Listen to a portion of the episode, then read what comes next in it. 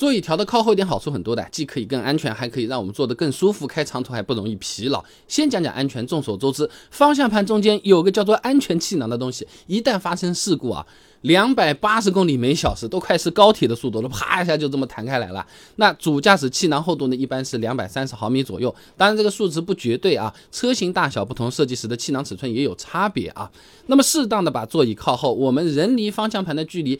多超过两百三十毫米一些，也可以尽量避免安全气囊对我们造成二次伤害。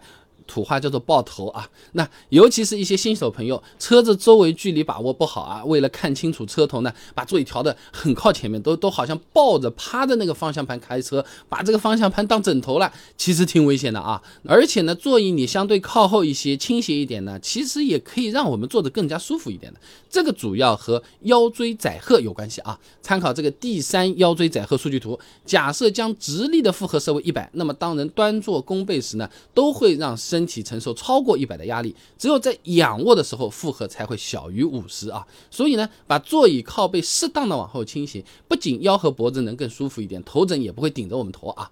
那虽然座椅往后一点是比较舒服了，但也不是越后越好的啊。你坐的太远，油门刹车你踩踩都不顺脚，甚至够不着，那没必要啊。那怎么调座椅？这里也分享一个常用的办法。大家高矮胖瘦身材各不同，哎，自己是要 盐少许一样的调调自己口味的啊。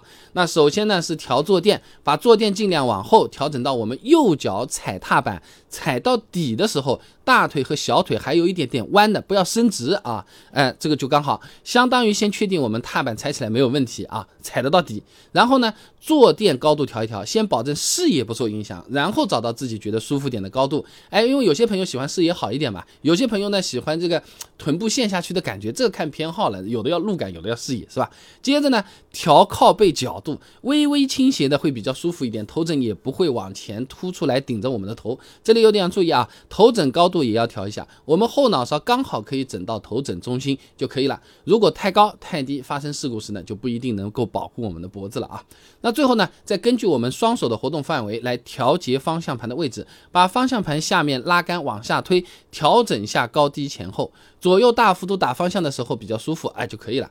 这个方法用在不同的车上，基本上也都 OK 啊。就算我们临时是开的是别人的车、公司的车啊，也能比较快的找到舒服的坐姿。还有呢，像是春天开车啊，早晚温差是比较大的，哎，你穿着外套和不穿外套。